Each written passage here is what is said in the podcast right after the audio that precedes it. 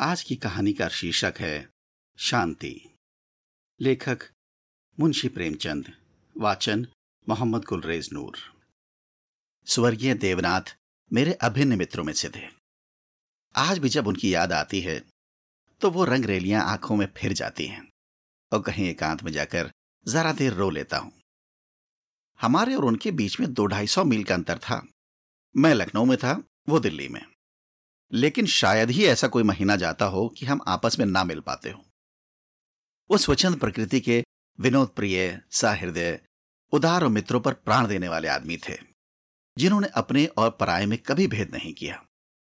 संसार क्या है और यहाँ लौकिक व्यवहार का कैसे निर्वाह होता है, ये उस व्यक्ति ने कभी ना जानने की चेष्टा की। उनके जीवन में ऐसे कई अवसर आए, जब उन्हें आगे के लिए होशियार हो जाना चाहिए था। मित्रों ने उनकी निष्कपटता से अनुचित लाभ उठाया और कई बार उन्हें लज्जित भी होना पड़ा। लेकिन उस भले आदमी ने जीवन से कोई सबक ना लेने की कसम खा ली थी। उनके व्यवहार जियो के त्यों रहे। जैसे भोलानाथ जिए, वैसे ही भोलानाथ मरे। जिस दुनिया में वो रहते थे, वो निराली दुनिया थी, जिसमें संदेह, चालाकी और कपट के लिए स्थान ना था। सब अपने थे, कोई गैर ना था। मैंने बार बार उन्हें सचेत करना चाहा। पर इसका परिणाम आशा के विरुद्ध हुआ।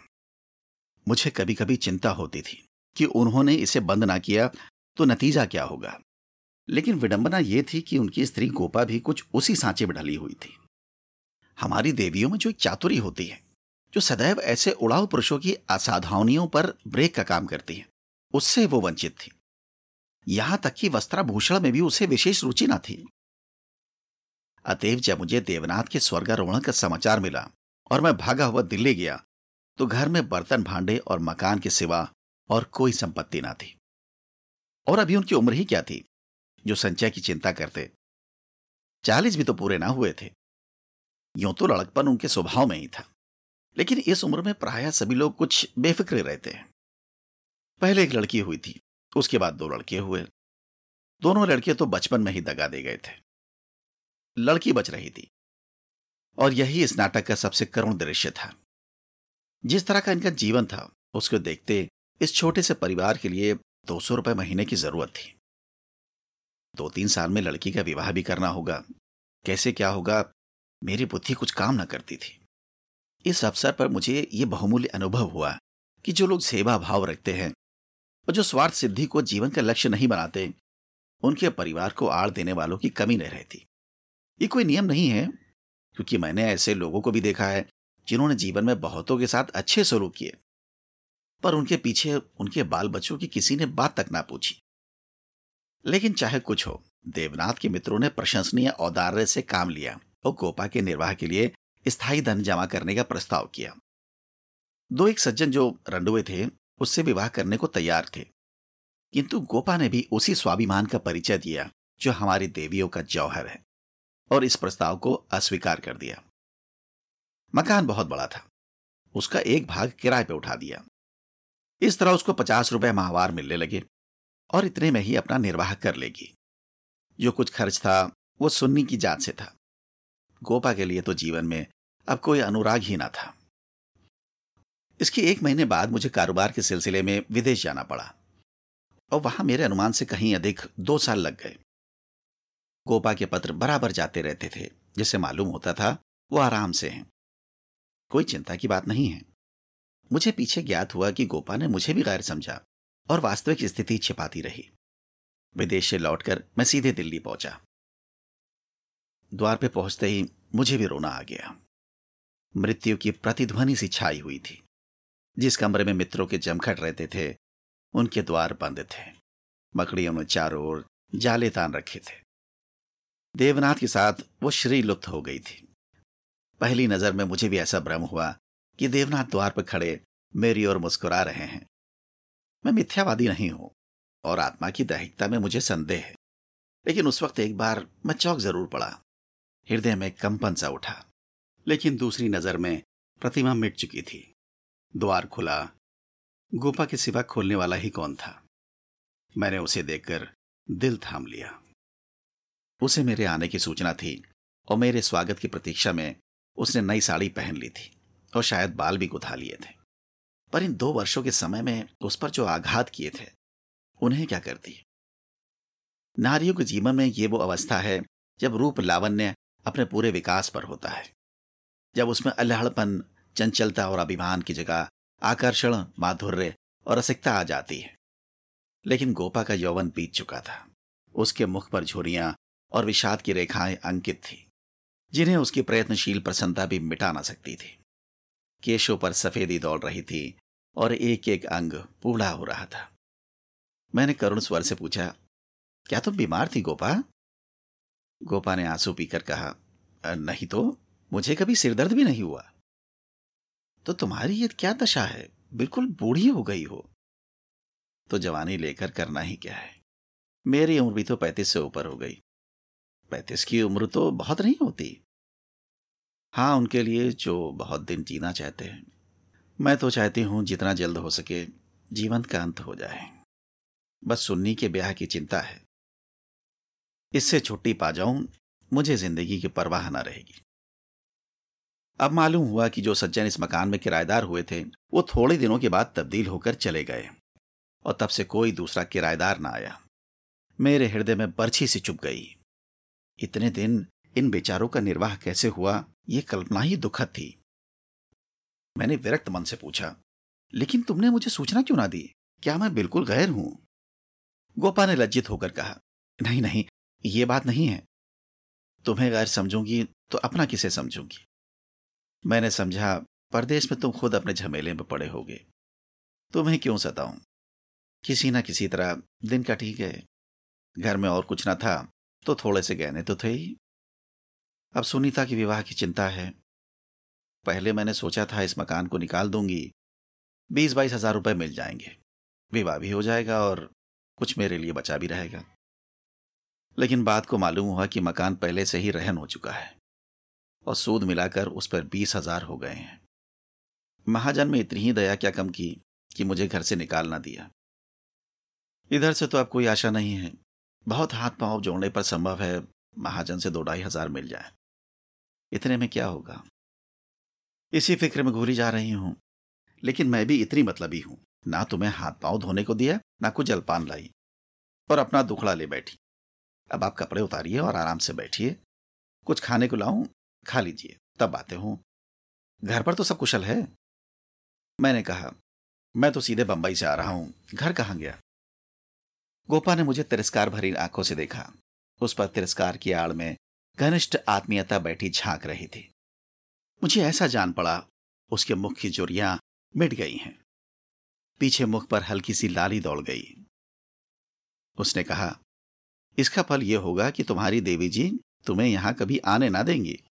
मैं किसी का गुलाम नहीं हूँ। किसी को अपना गुलाम बनाने के लिए पहले खुद भी उसका गुलाम बनना पड़ता है।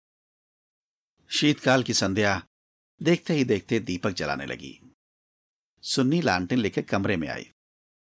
दो साल पहले की अबोध और कृष्णतनु बालिका रूपवती युवती हो गई थी, जिसकी हर एक चितवन, हर एक बात उसकी गौरवशील प्रकृति का पता दे रही थी। जिसे मैं गोद में उठाकर प्यार करता था, उसकी तरफ़ आज आँखें ना उठा सका। और वो जो मेरे गले से लिपटकर प्रसन्न होती थी, आज मेरे सामने भी न खड़ी रह सकी। जैसे मुझसे कोई वस्तु छिपाना चाहती है और जैसे मैं उस वस्तु को छिपाने का अवसर दे रहा हूँ। मैंने पूछा, अब तुम किस दर्जे में पहुँची सुनने? उसने सिर झुकाए हुए जवाब दिया, दसवें में हूँ। घर का भी कुछ काम काज करती हो? अम्मा जब करने भी दें। गोपा बोली, मैं करने नहीं देती या खुद किसी काम के नगीच नहीं जाती। सोनी मुँह फेर कर हंसती हुई चली गई। माँ की दुलारी लड़की थी। जिस दिन वो गृहस्थी काम करती, उस दिन शायद गोपा रोकर आँखें फोड़ लेती। वो खुद लड़की को कोई काम न करने देती थी, मगर सबसे शिकायत करती थी कि वो कोई काम नहीं करती। यह शिकायत भी उसके प्यार का ही एक करिश्मा था। हमारी मर्यादा, हमारे बाद भी जीवित रहती है। मैं भोजन करके लेटा तो गोपा ने फिर सुन्नी के विवाह की तैयारी की चर्चा छेड़ दी। इसके सिवा उसके पास और बात ही क्या थी? लड़के तो बहुत मिलते हैं। लेकिन कुछ हैसियत भी तो हो। लड़की को यह सोचने का अवसर क्यों मिले कि दादा होते तो शायद मेरे लिए इससे अच्छा घर वर ढूंढते। फिर गोपा ने डरते डरते लाला मदारी लाल के लड़के का ज़िक्र किया। मैंने चकित होकर उसकी तरफ़ देखा। मदारी लाल पहले इंजीनियर थे, अब पेंशन पाते थे। लाखों रुपया जमा कर लिए थे, पर अब तक उनके लोभ की भूख न बुझी थी। गोपा ने घर भी वो छाटा जहाँ उसकी रसाई कठिन थी। मैंने आपत्ति की। मतारी लाल तो बड़ा दुर्जन मनुष्य है। गोपा ने दांतों तले जीप दबाकर कहा, अरे नहीं भैया, तुमने उन्हें पहचाना ना होगा। मेरे ऊपर बड़े दयालु हैं। कभी कभी आकर कुशल समाचार पूछते हैं। लड़का ऐसा होनहार है कि मैं तुमसे क्या कहूँ? फिर उनकी यहाँ कमी किस बात की है? यह ठीक है कि पहले वो खूब रिश्वत लेते थे, लेकिन यहाँ धर्मात्मा कौन है? कौन अवसर पाकर छोड़ देता है? मदारी लाल ने तो यहाँ तक कह दिया कि वो मुझसे दहेज नहीं चाहते, केवल कन्या चाहते हैं। सुन्नी उनके मन में बैठ गई है। मुझे गोपा की सरलता पर दया आई। लेकिन मैंने सोचा, क्यों इसके मन में किसी के प्रति अविश्वास उत्पन्न करूँ? संभव है मदारी लाल वो ना रहे हों। चित्त की भावनाएँ बदलती भी रहती हैं। मैंने अर्ध सहमत होकर कहा, मगर ये तो सोचो, उनमें और तुम में कितना अंतर है? शायद अपना सर्वस्व अर्पण करके भी उनका मुँह सीधा ना कर सको। लेकिन गोपा के मन में बात जम गई थी। सुनने को वो ऐसे घर में चाहती थी, जहाँ वो रानी बनकर रहे। दूसरे दिन प्रातःकाल मैं मदारी लाल के पास गया, और उनसे मेरी जो बात हुई, उसने मुझे मुग्ध कर दिया। किसी समय वो लोभी रहे होंगे।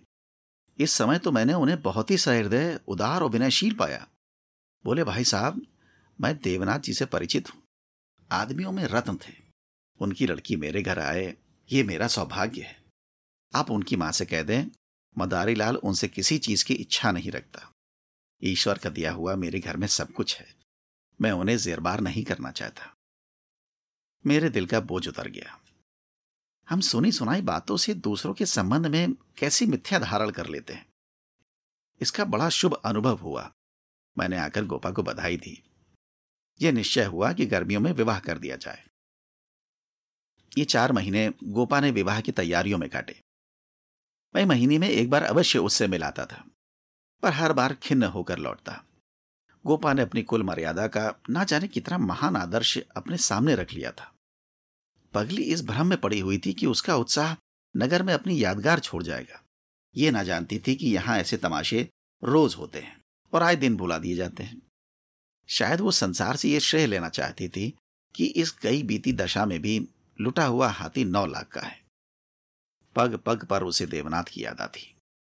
वो होते तो ये काम यो ना होता, यो होता। और तब रोती। मदारी लाल सज्जन है, ये सत्य है। लेकिन गोपा का अपनी कन्या के प्रति भी कुछ धर्म है। कौन उसके दस पाँच लड़कियाँ बैठी हुई हैं?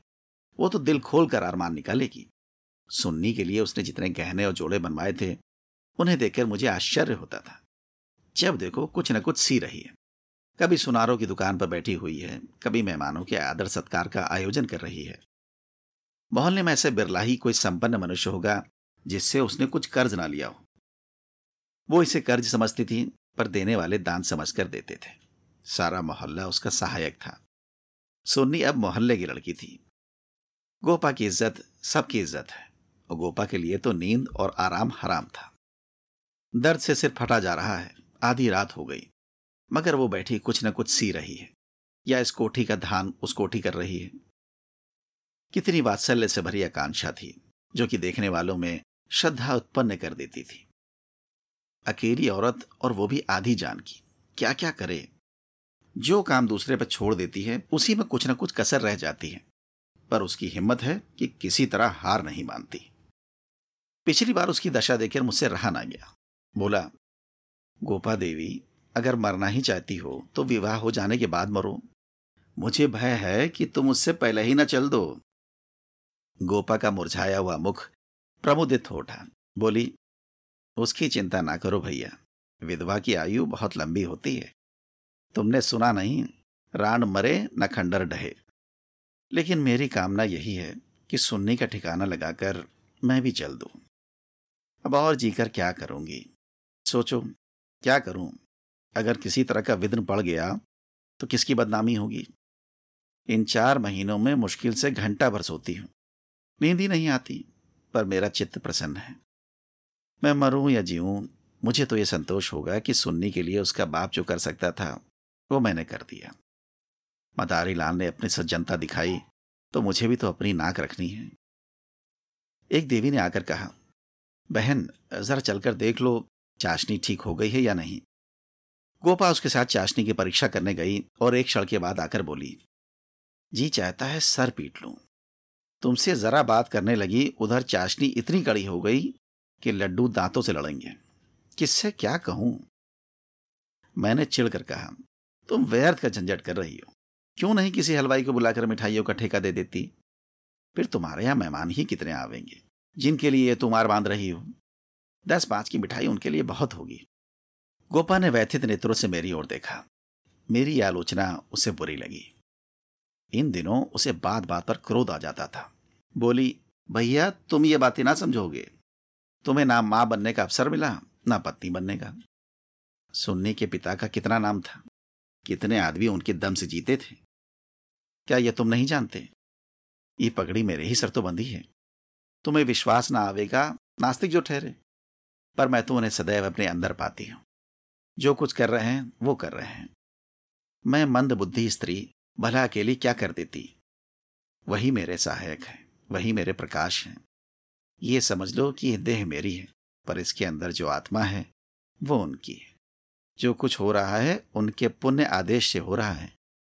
तुम उनके मित्र हो। तुमने अपने सैकड़ों रुपए खर्च किए और इतना हैरान हो रहे हो। मैं तो उनकी सहगामिनी हूँ। लोक में भी, परलोक में भी। मैं अपना समूह लेकर रह गया। जून में विवाह हो गया। गोपा ने बहुत कुछ दिया और अपनी हैसियत से बहुत ज़्यादा दिया, लेकिन फिर भी उसे संतोष ना हुआ। आज सुन्नी की पिता होते तो ना जाने क्या करते। बराबर रोती रही। जाड़ों में मैं फिर दिल्ली गया। मैंने समझा कि अब गोपा सुखी होगी। लड़की के घर और वर दोनों आदर्श है। गोपा को उसके सिवा और क्या चाहिए? लेकिन सुख उसके भाग में ही ना था। अभी कपड़े भी ना उतारने पाया था कि उसने अपना दुखड़ा शुरू कर दिया। भैया घर द्वार सब अच्छा है, सास ससुर भी अच्छे हैं, लेकिन जमाई निकम्मा निकला। सुन्नी बेचारी रो रो कर दिन काट रही है। तुम उसे देखो तो पहचान ना सको, उसकी परछाई मात्र रह गई है। अभी कई दिन हुए, आई हुई थी। उसकी दशा देखकर छाती फटती थी। जैसे जीवन में अपना पथ खो बैठी हो। न तन बदन की सुध है, न कपड़े लत्ते की। मेरी सुनने की दुर्गत होगी, ये तो स्वप्न में भी ना सोचा था। बिल्कुल गुमसुम हो गई है। कितना पूछा, बेटी, तुमसे वो क्यों नहीं बोलता? किस बात पर नाराज़ है? लेकिन कुछ जवाब ही नहीं देती। बस, आँखों से आँसू बहते हैं। मेरे सुनने कुएँ में गिर गई मैंने कहा, तुमने उसके घर वालों से पता नहीं लगाया? लगाया क्यों नहीं भैया? सब हाल मालूम हो गया। लौंडा चाहता है, मैं चाहे जिस राजाऊं सुन्नी मेरी पूजा करती रहे। सुन्नी भला इसे क्यों सहने लगी? उसे तो तुम जानते हो, कितनी अभिमानी है। वो उन स्त्रियों में नहीं जो पति को देवता समझती है और उसका दुर्व्यवहार सहती रहती है। उसने सदैव दुलार और प्यार पाया है। बाप भी उस पर जान देता था। मैं आग की पुतली समझती थी। पति मिला छैला, जो आधी आधी रात तक मारा मारा फिरता है। दोनों में क्या बात हुई, ये कौन जानता है? लेकिन दोनों में कोई गांठ पड़ गई है। ना सुन्नी की परवाह करता है, ना सुन्नी उसकी परवाह करती है। मगर वो तो अपने रंग में मस्त है। सुन्नी प्राण दिए देती है। उसके लिए सुन्नी की जगह मुन्नी है। सुन्नी के लिए उसकी उपेक्षा है और रुदन है। मैंने कहा, लेकिन तुमने सुन्नी को समझाया नहीं? उस लौंडे का क्या बिगड़ेगा? इसकी तो ज़िंदगी खराब हो जाएगी। गोपा की आँखों में आँसू भराए बोली, भैया, किस दिल से समझाऊं? सुन्नी को देखकर तो मेरी छाती फटने लगती है। बस यही जी चाहता है कि उसे अपने कलेजे में ऐसा रख लूँ कि इसे कोई कड़ी आँख से देख भी ना सके। सुन्नी फुवड़ होती, कटु भाषणी होती, आराम तलब होती तो समझाती भी। क्या यह समझाऊं कि तेरा पति गली गली मुँह काला करते फिरे, फिर भी तू उसकी पूजा किया कर? मैं तो खुद ही अपमान ना सह सकती। स्त्री पुरुष में विवाह की पहली शर्त यह है कि दोनों सोलह आने एक दूसरे के हो जाएँ। ऐसे पुरुष तो कम हैं, जो स्त्री का जौ भर विचलित होते देखकर शांत रह सके। पर ऐसी स्त्रियाँ बहुत हैं, जो पति को स्वच्छंद समझती हैं। सुन्नी उन स्त्रियों में नहीं है।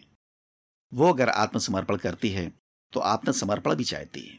और यदि पति में यह बात ना हुई तो उससे कोई संपर्क ना रखेगी, चाहे उसका सारा जीवन रोते कट जाए।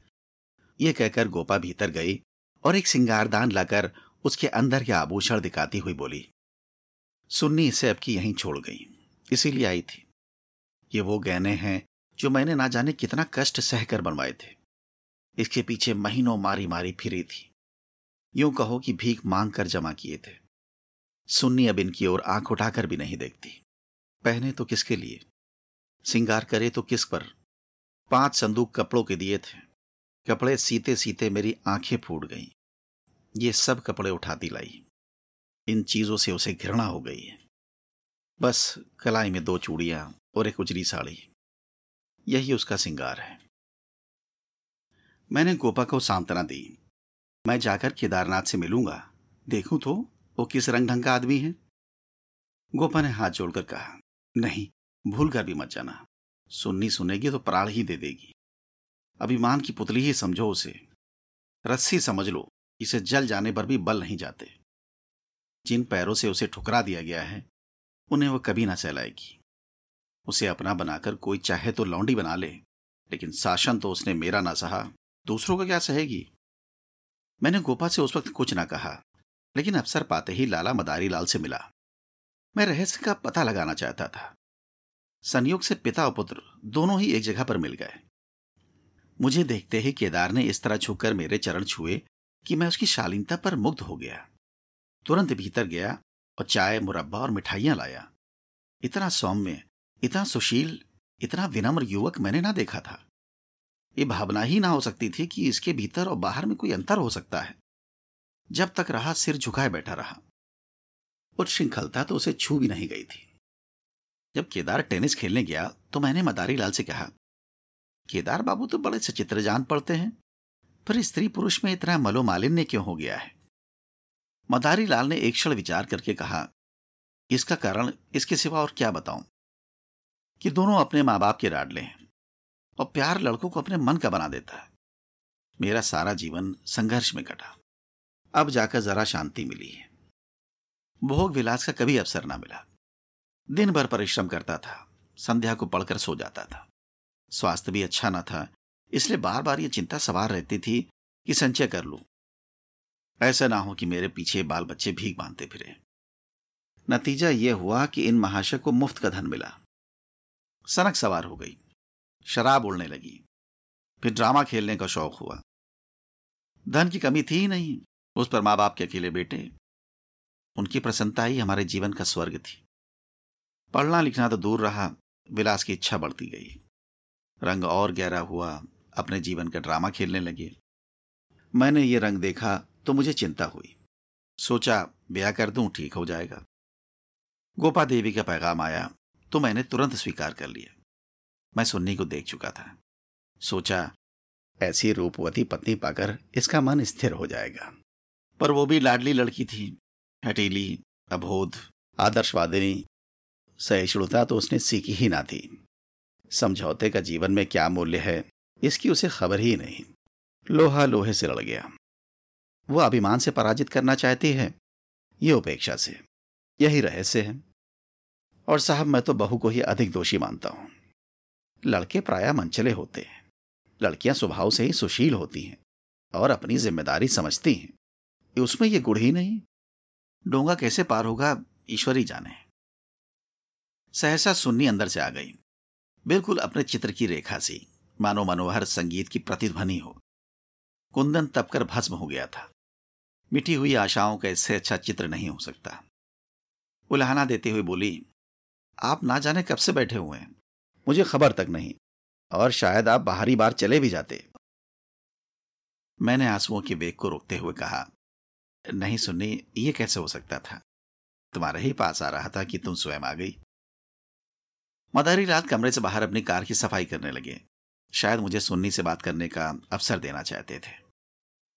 सुन्नी ने पूछा, अम्मा तो अच्छी तरह हैं? हाँ अच्छी हैं। तुमने ये अपनी क्या गद बना रखी है? मैं अच्छी तरह से हूँ। ये बात क्या है? तुम लोगों में क्या अनबन है? गोपा देवी प्राण दिए डालती है। तुम खुद मरने की तैयारी कर रही हो।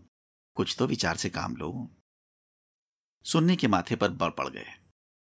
आपने नाहा के विषय छेड़ दिया, चाचा जी। मैंने तो ये सोचकर अपने मन को समझा लिया कि मैं अभागीन हूँ। बस उसका निवारण मेरे बूते से बाहर है। मैं उस जीवन से मृत्यु को कहीं अच्छा समझती हूँ, जहाँ अपनी कदर ना हो। मैं व्रत के बदले में व्रत चाहती हूँ। जीवन का कोई दूसरा रूप मेरे समझ में नहीं आता। इस विषय में किसी तरह का समझौता करना मेरे लिए असंभव है। नतीजे की मैं परवाह नहीं करती। लेकिन नहीं, चाचा जी। इस विषय में कुछ ना कहिए, नहीं तो मैं चली जाऊँगी। आखिर सोचो तो। मैं सब सोच चुकी और तय कर चुकी। पशु को मनुष्य बनाना मेरी शक्ति से बाहर है। इसके बाद मेरे लिए अपना मुँह बंद करने के सिवा और क्या रह गया था? मई का महीना था। मैं मंसूर गया हुआ था कि गोपा का तार पहुँचा। तुरंत आओ, ज़रूरी काम है। मैं घबरा तो गया लेकिन इतना निश्चित था कि कोई दुर्घटना नहीं हुई है। दूसरे दिन दिल्ली जा पहुँचा। गोपा मेरे सामने आके खड़ी हो गई। निष्पंद मूख निष्प्राण, जैसे तपेदिक की रोगी हो। मैंने पूछा, कुशल तो है? मैं तो घबरा उठा। उसने बुझी हुई आँखों से देखा और बोली, सच? सुन्नी तो कुशल से है? हाँ, अच्छी तरह है। और केदारनाथ? वो भी अच्छी तरह है? तो फिर माजरा क्या है? कुछ तो नहीं। तुमने तार दिया और कहती हो, कुछ तो नहीं। दिल घबरा रहा था, इससे तुम्हें बुला लिया। सुन्नी को किसी तरह समझा कर यहाँ लाना है। मैं तो सब कुछ करके हार गई। क्या इधर कोई नई बात हो गई? नहीं तो नहीं है, लेकिन एक तरह से नहीं समझो। केदार एक एक्ट्रेस के साथ कहीं भाग गया। एक सप्ताह से उसका कहीं पता नहीं है। सुन्नी से कह गया है, जब तक तुम रहोगी, घर में नहीं आऊँगा। सारा घर सुन्नी का शत्रु हो गया है। लेकिन वो वहाँ से टलने का नाम नहीं लेता। सुना है केदार अपने बाप के दस्तखत बनाकर कई हज़ार रुपए बैंक से ले गया है। तुम सुन्नी से मिली थी? हाँ तीन दिन से बराबर जा रही हूँ। वो नहीं आना चाहती तो रहने क्यों नहीं देती? वहाँ घुट घुट कर मर जाएगी। मैं उन्हीं पैरों लाला मदारी लाल के घर चला। हालाँकि मैं जानता था कि सुन्नी किसी तरह ना आएगी। मगर वहाँ पहुँचा तो कोहराम मचा हुआ है। मेरा कलेजा थक से रह गया। वहाँ तो अर्थी सज रही थी। मोहल्ले के सैकड़ों आदमी जमा थे। घर में से हाय हाय की क्रंदन ध्वनि आ रही थी। ये सुनने का शव था। मदारी लाल मुझे देखते ही मुझसे उन्मत की भांति लिपट गए और बोले, भाई साहब, मैं तो लौट गया। लड़का भी गया, बहू भी गई। ज़िंदगी ही गारत हो गई। मालूम हुआ कि जब से केदार गायब हुआ था, सुन्नी और भी ज़्यादा उदास रहने लगी थी। उसने उसी दिन अपनी चूड़ियाँ तोड़ डाली थी और मांग का सिंदूर पोच डाला था। सास ने जब आपत्ति की तो उनको अपशब्द कहे। मदारी लाल ने समझाना चाहा तो उन्हें भी जलीकटी सुनाई। ऐसा अनुमान होता था, उन्माद हो गया है। लोगों ने उससे बोलना छोड़ दिया था। आज प्रातःकाल यमुना स्नान करने गई। अंधेरा था, सारा घर सो रहा था। किसी को नहीं जगाया। जब दिन चढ़ गया और बहू घर में ना मिली तो उसकी तलाश होने लगी। दोपहर को पता लगा कि यमुना गई है। लोग उधर भागे। वहाँ उसकी लाश मिली। पुलिस आई, शव की परीक्षा हुई। अब जाकर शव मिला है। मैं करेजा थाम कर बैठ गया। हाय, अभी थोड़े दिन पहले जो सुंदरी पालकी पर सवार होकर आई थी, आज वो चार के कंधे पर जा रही है। मैं अर्थी के साथ हो लिया और वहाँ से लौटा तो रात के दस बज गए थे। मेरे पाँव काँप रहे थे। मालूम नहीं ये खबर पाकर गोपा की क्या दशा होगी। प्राणांत ना हो जाए, मुझे भय हो रहा था।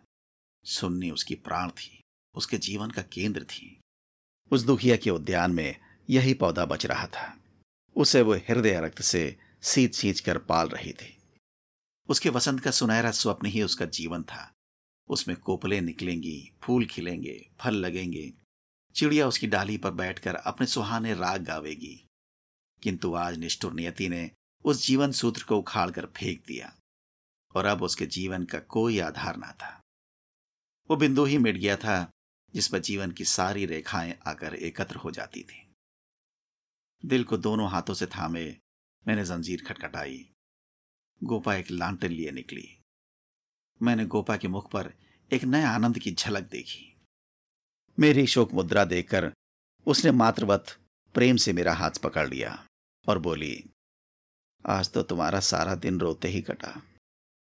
अर्थी के साथ बहुत से आदमी रहे होंगे। मेरे जी में भी आया कि चलकर सुन्नी के अंतिम दर्शन कर लूँ। लेकिन मैंने सोचा, जब सुन्नी ही ना रही तो उसकी लाश में क्या रखा है? ना गई। मैं विस्मय से गोपा का मुँह देखने लगा। तो इसे यह शोक समाचार मिल चुका है। फिर भी यह शांति और अविचल धैर्य। बोला अच्छा किया। ना गई। रोना ही तो था। हाँ और क्या। रोई यहाँ भी। लेकिन तुमसे सच कहती हूँ, दिल से नहीं रोई। ना जाने कैसे आँसू निकल आए। मुझे तो सुनने की मौत से प्रसन्नता हुई। दुखी अपना मान मर्यादा लिए संसार से विदा हो गई। नहीं तो ना जाने क्या क्या देखना पड़ता। इसलिए और भी प्रसन्न हूँ कि उसने अपनी आन निभा दी। स्त्री के जीवन में प्यार न मिले तो उसका अंत हो जाना ही अच्छा। तुमने सुनने की मुद्रा देखी थी। लोग कहते हैं, ऐसा जान पड़ता था, मुस्कुरा रही है। मेरी सुन्नी सचमुच देवी थी। भैया, आदमी इसलिए थोड़ा ही जीना चाहता है। कि रोता रहे। जब मालूम हो गया कि जीवन में दुख के सिवा कुछ नहीं है तो आदमी जीकर क्या करे? किस लिए जिए? खाने और सोने और मर जाने के लिए। मैं नहीं कहती कि मुझे सुनने की याद ना आएगी, और मैं उसे याद करके रोऊँगी नहीं, लेकिन ये शोक के आँसू ना होंगे। बहादुर बेटे की माँ उसकी वीर गति पर प्रसन्न होती है। सुनने की मौत में क्या कुछ कम गौरव है? मैं आँसू बहाकर उस गौरव का अनादर कैसे करूँ? वो जानती है और सारा संसार उसकी निंदा करे। उसकी माता सराहना ही करेगी। उसकी आत्मा से यह आनंद भी छीन लूँ। लेकिन अब रात ज़्यादा हो गई है। ऊपर जाके सो रहो। मैंने तुम्हारी चरपाई बिछा दी है। मगर देखो, अकेले पड़े पड़े रोना नहीं। सुन्नी ने वही किया जो उसे करना चाहिए था। उसके पिता होते तो आज सुन्नी की प्रतिमा बनाकर पूछते, मैं ऊपर जाकर लेटा तो मेरे दिल का बोझ हल्का हो गया था। किंतु रह रह कर यह संदेह हो जाता था कि गोपा की यह शांति, उसकी अपार व्यथा का ही रूप तो नहीं है।